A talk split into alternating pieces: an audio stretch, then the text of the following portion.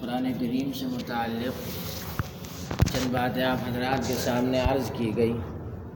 پہلی بات تو یہ تھی کہ قرآن کریم کے حقوق کیا ہے وہ آپ حضرات کو بتایا گیا کہ پانچ حقوق ہیں۔ نمبر ایک، اس پر ایمان لانا۔ نمبر دو، اس کے الفاظ کو صحیح پڑھنا۔ نمبر تین، اس کو صحیح سمجھنا۔ نمبر چار، اس پر عمل کرنا، اور نمبر پانچ، اس کی تبلیغ کرنا، دوسروں تک اس کا پیغام پہنچا دینا۔ اس کے بعد آپ کو قرآن کریم سے متعلق چند ضروری باتیں بیان کی گئی تھی۔ آج یہ بات بتانی ہے کہ قرآن پاک جو ہمارے آپ کے سامنے ہے، یہ کیسے کتابی شکل میں آیا۔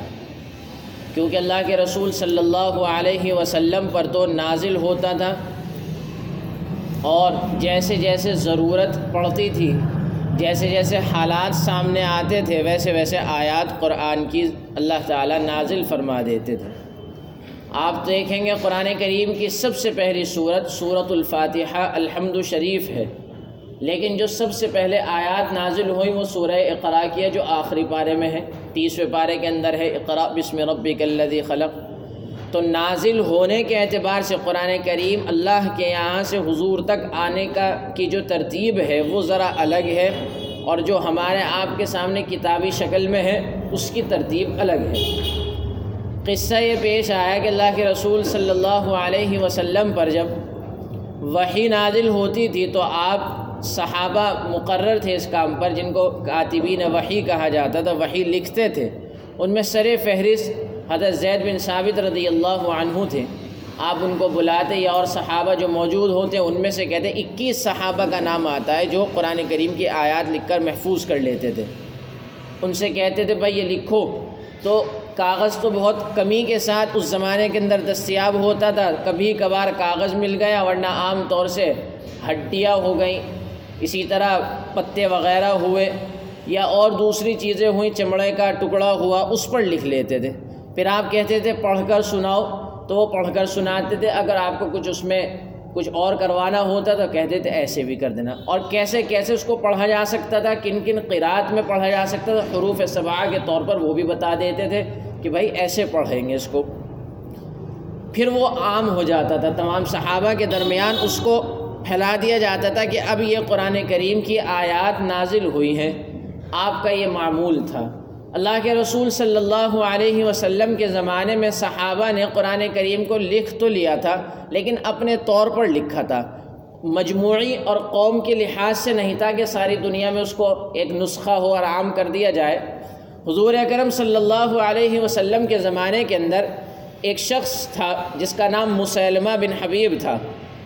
یہ حضور صلی اللہ علیہ وسلم کے والد ماجد عبداللہ کے زمانے میں پیدا ہوا، ڈیڑھ سو سال اس کی عمر ہوئی۔ لیکن آپ صلی اللہ علیہ وسلم کے بالکل اخیر زمانے میں اس نے نبوت کا دعویٰ کر دیا، کہا کہ میں نبی ہوں۔ اور حضور صلی اللہ علیہ وسلم کے پاس ایک خط بھی لکھ کر بھیجا تھا، جس کو آپ نے پھاڑ کے پھینک دیا تھا کہ بیہودہ آدمی کا بیہودہ خط۔ آپ تو دنیا سے چلے گئے لیکن ابو بکر صدیق رضی اللہ عنہ کے زمانے میں اس نے اپنی جڑیں مضبوط کر لیں۔ یمامہ علاقے کے اندر چالیس ہزار لوگ اس کے ماننے والے ہو گئے تھے اور بڑی مضبوط جماعت اس نے اپنی تیار کر لی تھی۔ حضرت ابو بکر صدیق رضی اللہ عنہ کو فکر ہوئی کہ ایسا نہ ہو کہ جو نو مسلم ہیں، نئے نئے مسلمان جو داخل ہوتے جا رہے ہیں اسلام کے اندر، وہ اس کے متبع اور پیروکار نہ بن جائیں ورنہ اسلام کو کمزور کر دے گا یہ شخص۔ تو آپ نے اس کے لیے لشکر بھیجا اس کی سرکوبی کے واسطے۔ چنانچہ وہ گیا لشکر، لیکن وہ بڑا مضبوط اس کا نظام تھا، اس نے تیاری کر رکھی تھی۔ پھر ایک دوسرے صحابی کو اور بھیجا تعاون کے لیے تب بھی کام تو خالد بن ولید رضی اللہ عنہ زمانے میں دوسری محاذ پر تھے۔ وہاں سے وہ نمٹ کر اس کے پاس آئے، پھر مقابلہ ہوا، زبردست مقابلہ، تاریخی قصہ واقعہ ہے پورے۔ تو اس زمانے کے اندر، اس اس قصے میں، اس جہاد کے اندر صحابہ کی خاص طور پر جو قاری قرآن تھے، جن کے قرآن کریم محفوظ تھا، یاد تھا، دوسروں کو پڑھانے کی صلاحیت رکھتے تھے، اس میں ایک بڑی تعداد علماء نے لکھا ہے، بعض علماء نے کہ سات سو کے قریب تک صحابہ قاری قرہ حضرات اس میں شہید ہو گئے تھے۔ تو حضرت عمر رضی اللہ عنہ کو یہ فکر لاحق ہوئی کہ اگر اسی طرح دنیا سے اٹھتے چلے گئے جو قرآن کریم کو کے حافظ ہیں، حفاظ کرام، تو ایسا قرآن کریم تو ضائع ہو جائے گا اس طرح، پھر پتہ کیسے چلے گا بعد میں آنے والوں کو؟ وہ یہ درد لے کر ابو بکر صدیق رضی اللہ عنہ جو زمانے میں خلیفۃ المسلمین تھے، ان کی خدمت میں حاضر ہوں اور عرض کیا کہ کہ اس طرح کا ماجرا ہے اور آپ قرآن کریم کو جمع کروائیں۔ انہوں نے کہا کہ جو کام اللہ کے رسول نے نہیں کیا میں کیسے کر سکتا ہوں؟ لیکن حضرت ابو حضرت عمر رضی اللہ عنہ اس پر اصرار کرتے رہے، زور دیتے اور کہتے تھے کہ خدا کی قسم یہ بہتر ہی بہتر ہے۔ یہ اللہ ہی کی طرف سے بہتر ہی بہتر اس میں کوئی شر کا پہلو نہیں ہے۔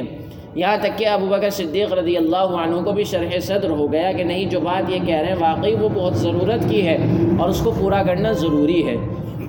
اب قرآن کریم کو جمع کیسے کریں اور کون کرے؟ تو حضور اکرم صلی اللہ علیہ وسلم کے زمانے میں جو کاتب وحی، جن کا نام ابھی ملنے زید بن ثابت رضی اللہ عنہ، جو حضور کا قرآن بھی سنتے تھے اور آپ کو کا دور ان کے ساتھ نکالتے تھے، ان کو بلایا اور بلانے کے بعد ان سے کہا کہ دیکھو بھائی، ہمارا یہ ارادہ ہوا تو اس پر زید بن ثابت رضی اللہ عنہ فرماتے تھے کہ خدا کی قسم، جب یہ ارادہ ان لوگوں نے ظاہر کیا اور مجھے یہ ذمہ داری دینے کو کہا کہ تم نوجوان ہو، ہوش مند ہو، سمجھدار ہو، قابل ہو، لائق فائق ہو اور نہایت ہی سوجھ بوجھ رکھنے والے شخص ہو، تم یہ کام انجام دو۔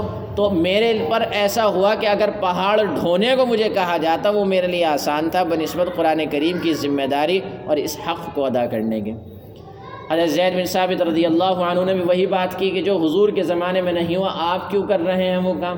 تو حضرت بکر صدیق نے پورا واقعہ سنایا پورا قصہ سنایا اس پر زور دیا اسرار اور کہا کہ دیکھو، یہ بات خیر ہی خیر ہے، اس میں کوئی شر کا پہلو نہیں ہے۔ حضرت زید بن ثابت رضی اللہ عنہ کا بھی اس پر جزم ہو گیا اور وہ سمجھ گئے کہ واقعی یہ خیر کا کام ہے۔ اب انہوں نے سلسلہ شروع کیا، قرآن کریم کو کیسے جمع کیا؟ حالانکہ وہ ان کے ازبر تھا۔ قرآن کے وہ بہترین حافظ تھے اور عرب کا حافظہ تو کنقش فی الحجر کی طرح ہوتا ہے، جیسے پتھر میں تراش دیا جائے تو سالوں سال نہیں مٹتا ایسا حافظہ ان کا ہوتا تھا، غضب کے لوگ تھے حافظ۔ بلکہ ان کے بارے میں تو یعنی ان ان کا حافظہ آپ اس سے سمجھیے گا کہ واقعہ مشہور ہے کہ ایک دفعہ شیطان آیا ایک شخص کے پاس اور آ کر کہا اس نے کہ انڈا کھایا، اس نے کہا ہاں کھا لیا، چلا گیا۔ پھر سال بھر کے بعد آیا، پورے سال بھر گزرنے کے بعد کہا کہا کہ کیسا؟ کہاں ابلا ہوا۔ ایسے حافظے تھے۔ یعنی ہو بہو بات یاد رہتی تھی۔ بالکل من وعن کا فرق بھی نہیں آتا تھا۔ ایسے غضب کے ان کے حافظے تھے۔ اور پھر ایسے صحابی رسول جن کی ذمہ داری یہی تھی، حضرت زید بن ثابت۔ لیکن انہوں نے اپنے حافظے پر اکتفا نہیں کیا۔ اسی طرح صحابہ کے صحابہ کی ایک بہت بڑی جماعت ہزاروں کی تعداد میں قرآن کے حافظ سے ان پر بھی اعتماد نہیں کیا، صرف اسی پر اکتفا کیا ہو ایسا نہیں، بلکہ ایک نظم قائم کیا کہ قرآن کریم کو جمع کرنے میں جس قدر احتیاط ہو سکتی ہو، اتنی احتیاط برتی جائے۔ اور یہ اصول اس کے لیے وضع کر دیا کہ سب سے پہلے حضرت زید بن ثابت رضی اللہ عنہ کے پاس جو آیت آتی قرآن، چونکہ اعلان کر دیا گیا تھا، جس کے پاس قرآن کا جو حصہ ہو، وہ سب ہمارے پاس لے کر آ جائیں، جمع کر دیں۔ لوگ لے کر آتے تھے تو سب سے پہلے وہ اپنے حافظے سے اس کو دیکھتے تھے کہ ہاں یہ صحیح ہے نہیں، اس میں کچھ گڑبڑی تو نہیں۔ پھر حضرت عمر بھی ساتھ تھے، ان کی ذمہ داری بھی حضرت ابو بکر نے لگا رکھی تھی، وہ بھی حافظ قرآن تھے، جید حافظ، بہترین عمدہ قرآنیات تھا۔ وہ بھی اپنے حافظ سے پرکھتے تھے کہ ہاں نہیں۔ اس کے بعد پھر صحابہ کی ایک بڑی جماعت ہوتی تھی، ان کی نظر سے بھی گزرتا تھا۔ پھر حضرت زید بن ثابت نے یہ شرط لگائی تھی جو بھی قرآن کا حصہ لے کر آئے گا، وہ ساتھ میں دو گواہ بھی لے کر آئے، جو اس بات کی گواہی دے کہ ہاں یہ قرآن ہمارے سامنے لکھا گیا تھا، حضور صلی اللہ علیہ وسلم لکھوایا تھا۔ اور وہ دو گواہ بھی ایسے ویسے نہ ہوں، بلکہ معتبر ہوں۔ ان کے لیے ایک معیار مقرر کیا کہ اس معیار اور کسوٹی پر جو کھڑے اتریں گے، وہی دو گواہ معتبر ہوں گے۔ ایسا نہیں ہے کہ جو گواہی دینے کے لیے آنا چاہے، جھٹ سے گواہی دے دیں۔ اس کا اعتبار کیا۔ اور چوتھا مرحلہ یہ کہ جو لکھے ہوئے نسخے تھے، ہڈیوں پر، چمڑوں پر، کاغذ پر، ان سے ملاتے تھے کہ ہاں دیکھیں ذرا، اس میں کچھ نہیں اس قدر احتیاط کے ساتھ پھر قرآن کریم کو لکھا گیا اور یہ کتابی شکل میں جمع ہو گیا۔ لیکن اس میں صرف اتنا کام ہوا تھا کہ صورتیں لکھی گئیں۔ اب آپ دیکھیں گے اس نسخے کے اندر جو ہمارے آپ کے سامنے ہے، یہ نسخہ تو ایسا ہے کہ پہلے الحمد شریف ہے، پھر سورہ بقرہ ہے پھر اس کے بعد سورہ آل عمران ہے، پھر سورت النساء، پھر سورہ معاہدہ ہے۔ یہ ترتیب ہے ایسے۔ اس میں یہ ترتیب نہیں تھی۔ پوری صورت تو تھی، لیکن ایک صورت پوری ہونے کے بعد دوسری صورت کون سی تھی؟ اس کا کوئی اہتمام نہیں کیا گیا، بلکہ صورتیں آپس میں جمع کر دی گئیں بس۔ اس طرح یہ نظام رہا۔ حضرت ابو بکر کے زمانے کے بعد حضرت عمر کا زمان یہ نسخہ تیار ہوا۔ یہ نسخہ حضرت ابو بکر کے پاس رہا۔ حضرت ابو بکر صدیق رضی اللہ عنہ کے ڈھائی سالہ دور خلافت ہیں۔ اس کے بعد حضرت ابو بکر کے بعد یہ حضرت عمر پر آ گیا۔ حضرت عمر رضی اللہ عنہ نے اپنی وفات سے پہلے وصیت کر دی تھی کہ میرا یہ نسخہ ام المؤمنین حضرت حفصہ رضی اللہ عنہ جو ان کی صاحبزادی بھی تھی، ان کے پاس پہنچا دیا جائے۔ وہ نسخہ ان کے پاس رہا۔ حضرت عثمان کا جب زمانہ آیا تو اس میں ایک عجیب بات یہ پیش آئی کہ حضرت عثمان غنی رضی اللہ عنہ کے زمانے میں اسلام جو تھا بہت دور دراز علاقوں میں پہنچ گیا تھا۔ مدینے سے نکل کر اب وہ سپر پاور کی شکل لے رہا تھا۔ بڑی زبردست غضب، اسلام کا شہرہ، آپ کا یورپ کی پوری پڑھ لیے سب اسلام کے آگے آنے والی تھی بس۔ ایران کے اندر اور پورے شام کے اندر پوری روس اور یہ آپ کا روم و فارس جو زمانے کی سپر پاور کہلاتی تھی، وہ اسلام تلے ہو چکی تھی۔ تو وہاں یہ اسلام پھیلتا گیا، دور دراز علاقوں میں پہنچتا گیا۔ تو قرآن کریم کے اندر میں نے آپ کو پہلے بھی یہ بات بتائی تھی کہ ایک تو قرات وہ ہیں جو ہم کرتے ہیں، اس کے علاوہ اور بھی قرات ہیں، اور طرح سے بھی قرآن کریم پڑھا جاتا ہے۔ متواتر تو سات قراتیں ہیں، جن میں سات قراتوں میں قرآن کریم کو پڑھنا جائز ہے۔ یعنی برابر ہے، بالکل ثواب ہے، چاہے نماز میں پڑھیں، چاہے آپ علیحدہ سے پڑھیں، جس طرح چاہے پڑھیں، ایک جیسا ہی ہے۔ اس کے علاوہ تین قراتیں اور ہیں، دس، سات تو بالکل متواتر ہیں، تین میں ذرا کچھ کلام ہے تین قرات کل دس ہو گئی ہیں۔ ان دس کے علاوہ چار قرات اور ہیں جن کو ناجائز ہے جس میں پڑھنا حرام ہے قرآن کریم کا وہ چار بھی ہیں، چار سے زیادہ بھی ہو سکتی ہیں، علماء نے لکھا لیکن چار تو ہیں ہی۔ تو کل چودہ قراتیں ہیں، جن میں سے چار ایسی ہیں جن میں پڑھنا ناجائز اور حرام ہے۔ سات ایسی ہیں کہ اگر کوئی نماز میں ان کو پڑھے تو نماز ہو جائے گی بالاتفاق کوئی اس کو یہ نہیں کہے گا کہ نماز خراب ہوئی۔ تین ایسی ہیں جن میں کچھ بات علماء نے کہی ہے۔ تو یہ سات قراتوں میں تھا۔ اب مان لیجیے میرے استاد ہیں، میں نے ان سے جس، انہوں نے جس قرات میں یاد کیا قرآن کو، ویسے ہی مجھے پڑھا دیا۔ ایک دوسرا آدمی اس نے دوسرے استاد سے پڑھا۔ تو یہی ہوا۔ مصر والے کچھ پڑھتے تھے اور دوسرے عراق والے کچھ پڑھتے تھے۔ مصر والے تو ابی بن کعب رضی اللہ عنہ کے قرآن میں پڑھتے تھے اور عراق والے حضرت عبداللہ بن مسعود کی قرآن میں پڑھتے تھے۔ اب جب آرمینیا میں جہاد ہونے لگا، مسلمان وہاں کی محاذ پر تھے تو وہاں دیکھا کیا ہے کہ مصر والے، عراق والوں کو برا بلا کہہ رہے ہیں، عراق والے مصر والوں کو، کہ تو قرآن نہیں، پتہ نہیں کیا پڑھ رہے ہیں۔ اور یہاں تک نوبت آ گئی کہ کافر کہنے لگے ایک دوسرے کو۔ اب اس وقت جو ذمہ دار صحابی تھے، وہ واپس آئے آتے سب سے پہلے حضرت عثمان غنی کی خدمت میں پہنچے اور آ کر عرض کیا کہ امیر المؤمنین بڑا نازک مسئلہ ہے، مجھے اندیشہ ہے کہ جس طرح یہود و نصارہ تباہ ہو، برباد ہوئے، کہیں ہماری قوم برباد نہ کہا کہ قصہ کیا ہے؟ پوری بات سنائی اور کہا کہ آپ اس پر قدم اٹھائیے۔ تو حضرت عثمان غنی رضی اللہ عنہ مسجد نبوی میں تشریف لائے، لوگوں کو جمع کیا اور ایک خطبہ دیا۔ اور اس خطبے میں کہا کہ جب میرے قریب رہتے ہوئے لوگ اس شر سے نہیں بچ پا رہے تو وہ دور دراز علاقے جہاں اب اب تک کفر کا ڈنکا بج رہا تھا، وہ لوگ کیسے محفوظ رہ جائیں گے؟ اور بھائی، میرا ارادہ یہ ہو رہا ہے قرآن کریم کو اس طرح کی شکل میں جمع کرنے کا۔ سب نے اس پر اتفاق کیا۔ آپ نے چار صحابہ کی ذمہ داری لگائی، انہوں نے ایک کام انجام دیا اور قرآن کریم کو اس شکل میں لایا گیا۔ لیکن یہ قرآن کریم ایسا تھا کہ اس میں نہ تو زبر تھے، نہ زیر تھے، نہ پیش تھے۔ نہ با پر نقطے تھے، نہ تا پر نقطے تھے، با، تا، سا ایک جیسے تھے بالکل۔ جیم اور ہا ایک جیسا، سین اور شین ایک جیسا سعود اور غاد ایک جیسا توضا ایک جیسا۔ قاف میں اور فا میں آپ فرق نہ کر پائیں۔ وہ اس طرح لکھا ہوا تھا۔ اب جب عجمی لوگ یعنی جو عربی نہیں تھے، وہ اسلام میں داخل ہونے لگے، اب انہیں بڑی پریشانی ہوتی۔ وہ پڑھتے، ہوتا کچھ پڑھتے تھے کچھ۔ جیسے مثال کے طور پہ میں آپ کو بتاؤں، قرآن کریم میں ایک آیت ہے، انما یکش اللہ من عباده العلماء۔ اگر آپ اس کو پڑھیں گے، ترجمہ ہوگا، بلا شبہ اللہ سے اللہ سے علم رکھنے والے ڈرتے ہیں، سچا علم رکھنے والے ہی ڈرتے ہیں۔ اگر آپ اس کو علماء پڑھ دیں گے، اور یہ پڑھ دیا خدا نخوا انما یکش اللہ من عباده العلماء۔ اب معنی بدل جائیں گے، اللہ اپنے بندوں میں سے سچا علم رکھنے والوں سے ڈرتا ہے۔ یہ کفر ہے۔ نماز خراب ہو جائے گی اگر کوئی نماز میں ایسے پڑھ دے گا۔ دیکھیں زبر آنے سے، ادھر آنے سے، ادھر جانے سے معنی ہی بدل گئے۔ کفر بن گیا اس کا مفہوم بھی۔ اگر کوئی ایسا عقیدہ رکھے تو کافر ہو جائے گا۔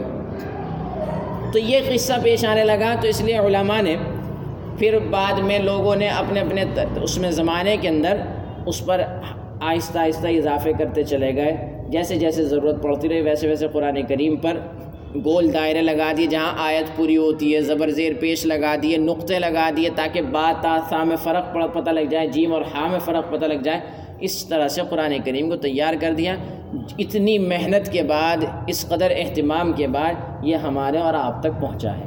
یہ ہے قرآن کریم کی کتابی شکل میں ہمارے آپ کے سامنے منظر عام پر آنے کی مختصر سی تاریخ۔ اللہ تبارک و تعالی ہم سب کو جمع ہونے کی توفیق عطا فرمائے۔ بار بار اور اس کو مجلس کو قبول بھی فرمائے۔ انشاءاللہ آئندہ ہفتے سورہ فاتحہ کی مختصر تفسیر ہوگی۔ اور اس کے بعد پھر آخر کی صورتیں جو ہم نماز میں پڑھتے اور سنتے ہیں، ان کی مختصر مختصر تفسیر رمضان تک اللہ نے چاہا پوری ہو جائے گی۔ بعد مختصر ہی ہوا کرے گی، بیس منٹ، پندرہ منٹ۔ ابھی بھی مشکل سے پندرہ منٹ ہی لگے ہیں۔ کوئی مشکل نہیں ہے پندرہ منٹ ہفتے میں نکالنا۔ بیمار بھی اگر ہو کوئی آدمی تو وہ بھی نکال سکتا ہے۔ پندرہ منٹ کی تفسیر میں نے پہلے بھی چار سال کی ہے، تب بھی میرا یہی مزاج تھا، بیس منٹ اس میں ہر آدمی شریک ہو سکتا ہے۔ تندرست بھی ہو سکتا ہے، بیمار بھی ہو سکتا ہے، مشغول آدمی بھی ہو سکتا ہے اور جس کو فرصت ہو، وہ بھی آ سکتا ہے، ہر طرح کا۔ ورنہ بڑی بڑی تفسیریں شہر میں اور جگہ بھی ہو رہی ہیں، جن کو مزید طلب ہو وہ وہاں شرکت کر سکتے ہیں، وہاں سن سکتے ہیں، جا کر۔